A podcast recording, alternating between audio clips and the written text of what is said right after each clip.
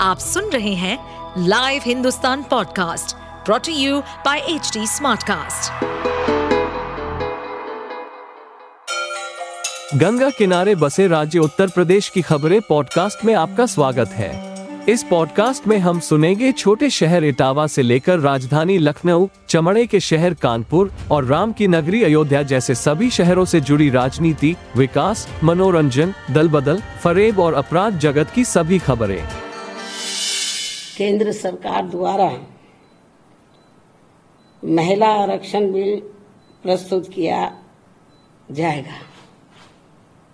यह ऐसी मीडिया में काफ़ी आम चर्चा है, जिसके पक्ष में बीएसपी सहित अधिकांश पार्टियाँ भी अपना मत देंगी,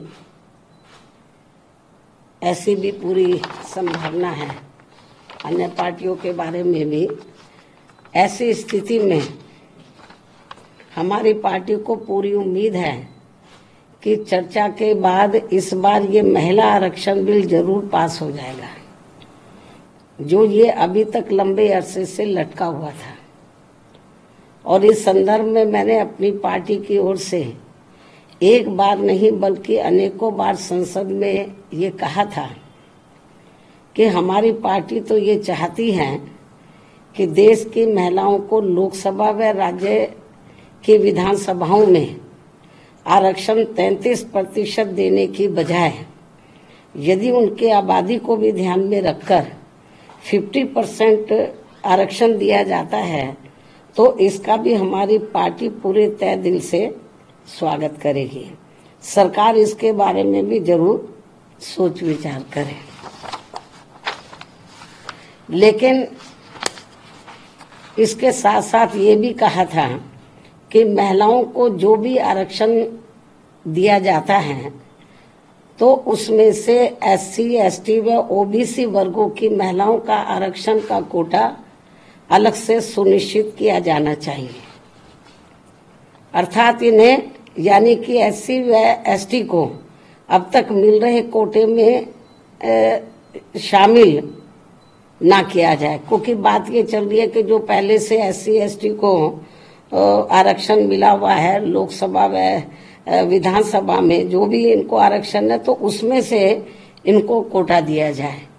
तो इसके पक्ष नहीं है हमारी पार्टी की महिलाओं को, उसके एस सी को जो रिजर्वेशन मिल रहा है लोकसभा और राज्य विधानसभाओं में, उसमें से इनको दिया जाए, ये ठीक नहीं है। उनका बना रहे, जो अब 33 प्रतिशत दिया जा रहा, उसमें से इनकी व्यवस्था होनी चाहिए। अर्थात, वरना इन वर्गों के साथ काफ़ी नाइंसाफी होगी।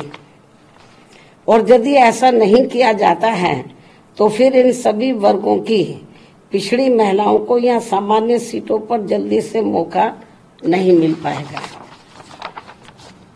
क्योंकि यहाँ जातिवादी पार्टियाँ शुरू से ही इन वर्गों को किसी भी क्षेत्र में आगे बढ़ते हुए देखना नहीं चाहती हैं। जबकि भारतीय संविधान के मूल निर्माता परम पूज्य बाबा साहब डॉक्टर भीमराव अंबेडकर ने इन वर्गों के पिछड़ेपन को दूर करने हैं। व इन्हें स्वाभिमान की ज़िंदगी बसर करने के लिए इन्हें सरकारी नौकरियों व राजनीति आदि में अलग से इसलिए आरक्षण देने की व्यवस्था की थी क्योंकि इन वर्गों के लोग यहाँ सदियों से जातिवादी व्यवस्था के तहत शैक्षणिक, आर्थिक व सामाजिक क्षेत्र में काफ़ी ज़्यादा पिछड़े हुए थे, जो अभी भी पिछड़े हुए हैं। ऐसी स्थिति में हमारी पार्टी ये चाहती है कि इन वर्गों की महिलाओं को आज पेश किए जाने वाले महिला आरक्षण बिल में इनके लिए अलग से आरक्षण की व्यवस्था ज़रूर की जानी चाहिए। और यदि ऐसा नहीं किया जाता है और ये बिल वर्तमान स्थिति में ऐसे ही पास कर दिया जाता है तो फिर हमारी पार्टी ये मानकर चलेगी कि इस मामले में भी बीजेपी व कांग्रेस पार्टी एंड कंपनी के लोगों की जातिवादी मानसिकता अभी तक भी नहीं बदली है। और ये पार्टियाँ इन वर्गों को अभी भी पिछड़े हुए बनाए रखना चाहती हैं। आप सुन रहे थे हमारे पॉडकास्ट उत्तर प्रदेश की खबरें।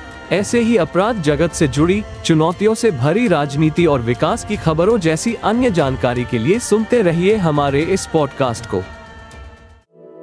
इस पॉडकास्ट पर अपडेटेड रहने के लिए हमें फॉलो करें एट एच डी हम सारे मेजर सोशल मीडिया प्लेटफॉर्म पर मौजूद हैं। और ऐसे पॉडकास्ट सुनने के लिए log on to W W W dot H D Smartcast dot com